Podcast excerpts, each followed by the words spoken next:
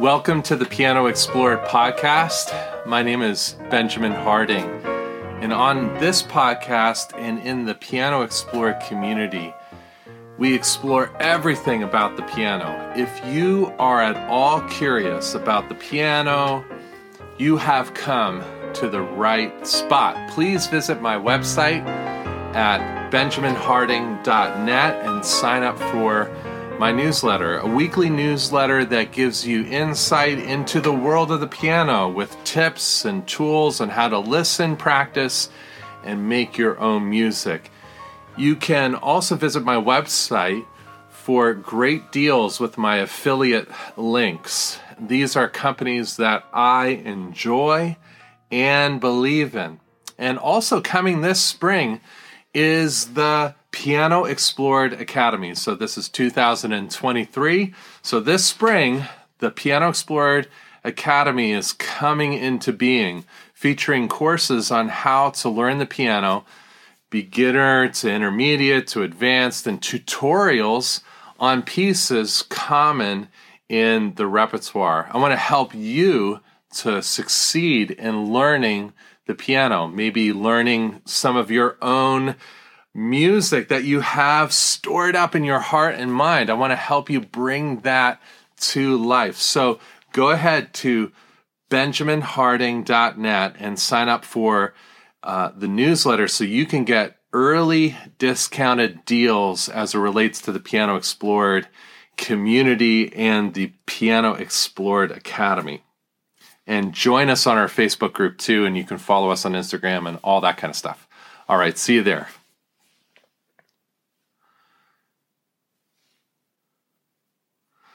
On today's episode, I want to outline some tips and strategies in connecting with your audience during a concert. And if you are curious about learning the piano, I want to hear from you, especially because your insight into how you interact in a concert is really important uh, to me as I begin to reframe the concert experience in a meaningful way for people. I've done lots of concerts, um, both private and public, and I've had the opportunity to interact with my audience members to find out what was meaningful and how did they connect with the music more or less based on the commentary that I gave before presenting the piece. I think it's really important for us as pianists to figure out where our audience is and to meet them right where they're at and help them to discover this amazing repertoire. But we have to do it in a way that's meaningful to them. So, through Facebook surveys, through surveys on social media, through talking with audience members that were at either a house concert or a big public concert or just my own family members, uh, talking with them about how they interacted with the music based on how I uh, presented the music and commentary before I played the piece has been has been really important in developing um, this approach. And I've boiled it down to basically three things to consider and reconsider as we attempt to build relationships with our audiences. Here's the reality of the situation I'm a classical pianist, and the music that I perform largely has been unheard of before by the audience that I'm performing. I'm not an A list player. I'm not a B list player. You know, at the time of this recording, at the time of this recording, there was a big event in New York City where a pianist, Yuja Wang, played all of the Rachmaninoff pieces for piano and orchestra. And it was sold out in Carnegie Hall. It was a massive concert and it was so impressive. But I would be shocked if there was 5% of the audience there that didn't know anything about classical music. In fact, I would say that the majority of folks that were at Carnegie Hall for that A list performance were basically piano aficionados.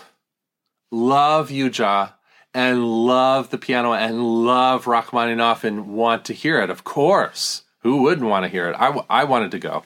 Couldn't. It was sold out. So the ability, though, the ability to grow an audience, the opportunity to grow an audience for this art form, for this art form, classical piano, is on us, is on us, mere mortals, mere mortals in this piano world. Uh, to grow audiences, audiences to sustain this art form and to build this art form and to perpetuate this art form, which is really important. It's very important for our culture. It's very important for our society. It's very important for our world. And so it's upon us, mere mortals. If you're listening to this podcast, chances are you're not Lang Lang. You're not Yuja. You're not Daniel. You're like me somebody that loves the piano, somebody that loves music and wants to share it with many, many people. But it's up to us. It's up to us, B listers and below, to perpetuate this art form because the A listers, they've got their stuff going on. And in fact, you know, I've rarely gone to a concert where an A-lister will explain what's happening in the music before they perform it, right? I mean, have you been to a concert recently with an A-list pianist and they've really interacted uh, conversationally with the audience? No, they leave it up to program notes. And uh, those program notes were important, were important to explain what audiences would be hearing um, uh, back in the day. But I want to suggest that building your brand and building your audience as a pianist, it's absolutely necessary to provide commentary, to provide commentary for your audience in helping them connect to your brand, to connect to you as a human being and as a pianist, and to stay connected with this amazing art form, the piano. Okay, so let's jump in, friends. Let's jump in and talk about three things that you can sort of anchor your thoughts around presenting to people before they hear you play. And um, let me just pause and say, I've thought about putting this commentary before pieces on video. Because as you know, we are so consumed as pianists with so many details as it relates to what we're doing at the instrument. On average, there's 60,000 notes that a pianist plays in a recital, about 60,000 notes. We've got to be so focused in what we're about to do. Uh, it's Herculean in terms of the task that we are about to journey upon in presenting a piano recital. And so I found that, you know, when I do commentary, I kind of get distracted a little bit. And then when I go to the instrument to perform, I'm thinking about what I said. So, one of the modifications that I've thought about is to put down commentary in a video format before a, a large piece. Maybe not a short piece that I'm able to concentrate, immediately concentrate on and deliver, but maybe a large piece, like a Liszt sonata, for example, is to provide maybe a video commentary for folks to to interact with. And then throughout the concert be able to interact with them in real time and in, in, a live format. But anyhow those are just some of the things that i've thought about. Um, here are three things that i think can be anchors to how you present in a recital. Number one, make cultural or musical connections to where your audience is at and what they listen to. This was impressed upon me in a deep and profound way when I performed a house concert local to me here in Pennsylvania. And I made mention of the grave of Chopin being in Père Lachaise Cemetery. And in Père Lachaise Cemetery is also buried Jim Morrison of the Doors. I knew that the people that were present with me loved classic rock and were of the age where the doors came into being based upon their listening and their consumption of the doors. In other words, there were young people listening to the doors when they came on the scene and they were listening to Jim Morrison. And so when I mentioned Jim Morrison and the fact that Chopin communicated emotion much in the same way as Jim Morrison communicated emotion in his music, that made a difference to this particular construction worker in Philly. And he loved the music of Chopin after I made that cultural and musical connection. We need not be afraid that we are going to somehow, in some way, tarnish the reputation of the great masters by making immediate cultural connections to people. In fact, that's a little arrogant if we think we're going to tarnish the reputation of Chopin by bringing in Jim Morrison. I mean, that's a little arrogant.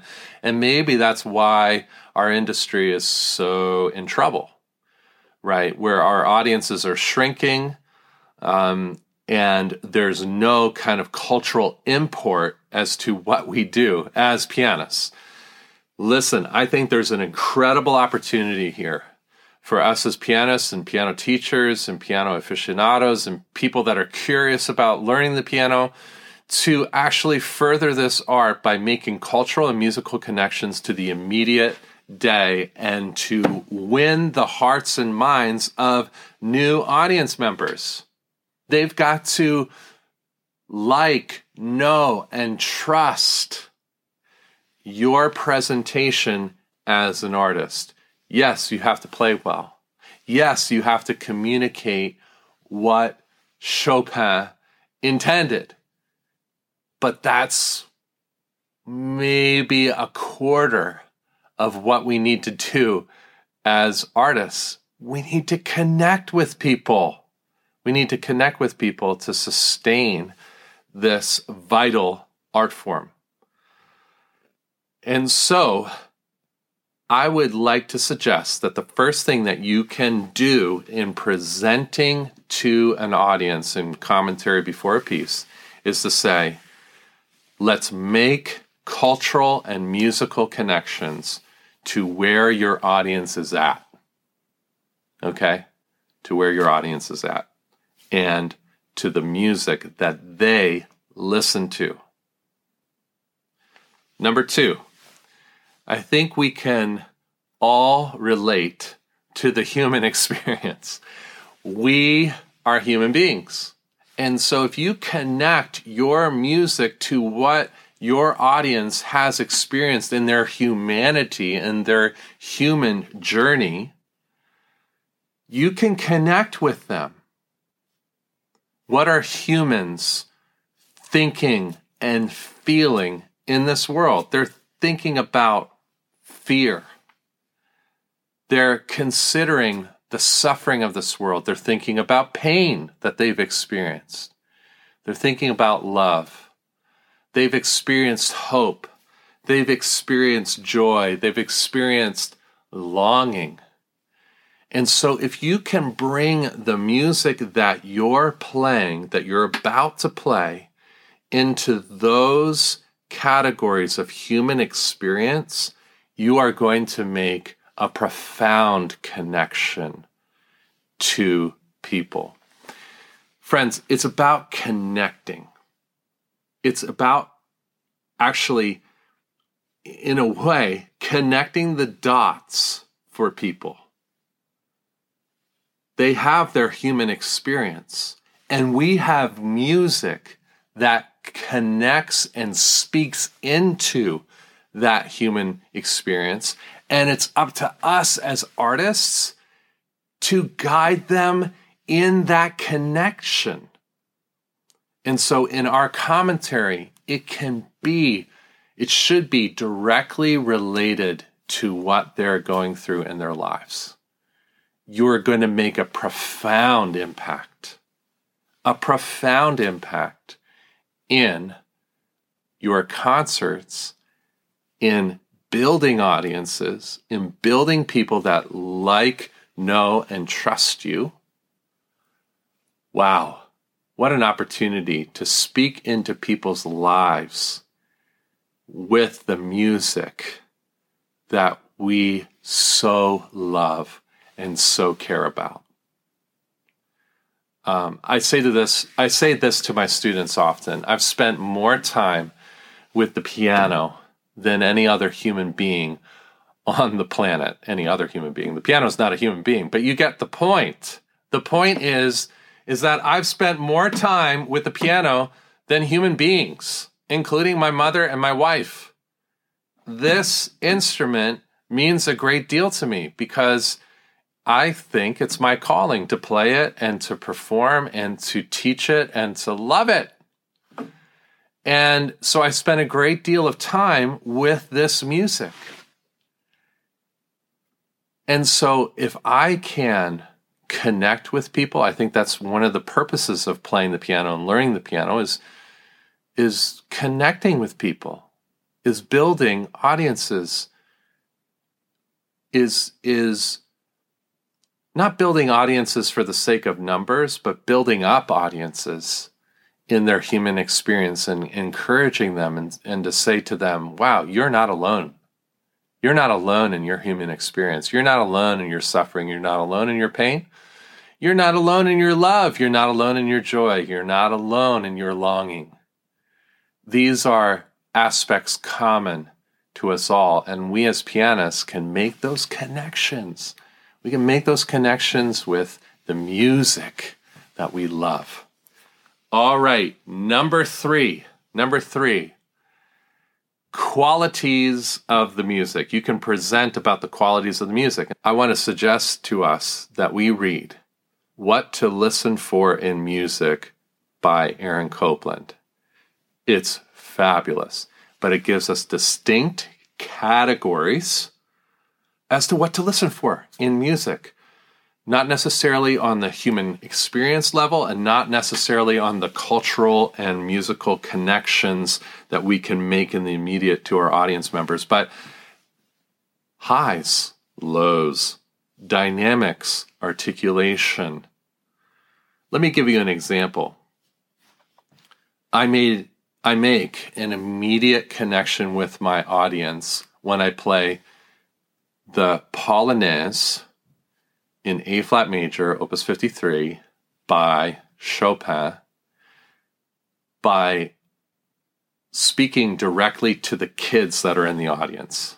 I've done this a bunch of times now, where, you know, the octaves. And when I get to that point, I'm, I say, when you when I get to this point, that's when the horses are charging in military fashion into battle. And of course, we have this heroic theme above it. And, and, and I speak to this a little bit. Now, you might think uh, this is a little bit too flimsy or trite or cheap. But I will literally turn to the audience and mouth horses to the children that are in the audience and to my whole audience, and it gets a wonderful reaction. And I've interviewed children at the end of those concerts and adults at the end of those concerts, and they've really appreciated it. They've really appreciated it because they could anchor their ears to a part of the music that meant something to them. I'm not going to say in the middle of a concert, this is what an octave is. It's the space of eight notes, right? I'm not going to say that, but I'm going to say, here's what an octave is, here's what to listen for, and to allow them to make the connection for themselves when the music speaks to that particular musical quality. I will speak of the melody. I will play certain melodies of a nocturne, let's say, and say, You've probably heard this before in a ringtone on your piano. And I'll say, Listen to the melody and the and the longing that's in this melody. Um, I will speak to certain aspects of climactic shape within the middle of, of a piece, let's say by Rachmaninoff, and I will say, listen for the dynamic forte, the loud dynamic and this is the climax of the whole piece. This is the climbing of the mountain, and you're arriving at the summit. And so they're on a listening journey with you while you play that particular piece. I want to say this as a caveat be careful not to give them too much to listen for because you'll overwhelm them. And if if there's something that I can work on, it's unoverwhelming people um, in my presentations. It's it's the need to be succinct, clear, and with the purpose of connecting to audience members. I was at a concert recently where there was a presentation and you could tell that the artist did not prepare their comments. And so there were a lot of ums and ahs, and the unfolding of the details were actually really slow. And they were losing their audience. I looked around the room because I'm interested in this. I'm interested in seeing how we can connect with audiences. So I was looking around the room and I was seeing audience members lose it. Whereas I went to another concert by uh, members of the faculty members of the School of Music here at Cairn University, and you could tell that their comments were absolutely rehearsed. And not only did they make connections with the human experience and cultural musical connections to the students and what they were listening to and, and the qualities of the music, they were making connections with the pieces in the program. And it was fabulous. It was a fabulous presentation. They were rehearsed in their commentary, they worked on their commentary, and they had a framework uh, largely based on these three things making culturally uh, cultural connections and musical connections to the audience and where they're where they're at and the human experience and qualities in the music. They were doing what we've outlined today in this episode. And so I think it's really important that once you kind of get get a framework and that you begin to write it down and you begin to edit it and you begin to test it. Maybe set up a camera and a video camera and uh, record yourself making the presentation and then going back and editing it some more and then testing it testing it in a variety of contexts i say it i, I present my commentary without notes um, some of you might want to have notes, and that's okay. But to say, you know, what's comfortable for you and and what uh, resonates with your audience.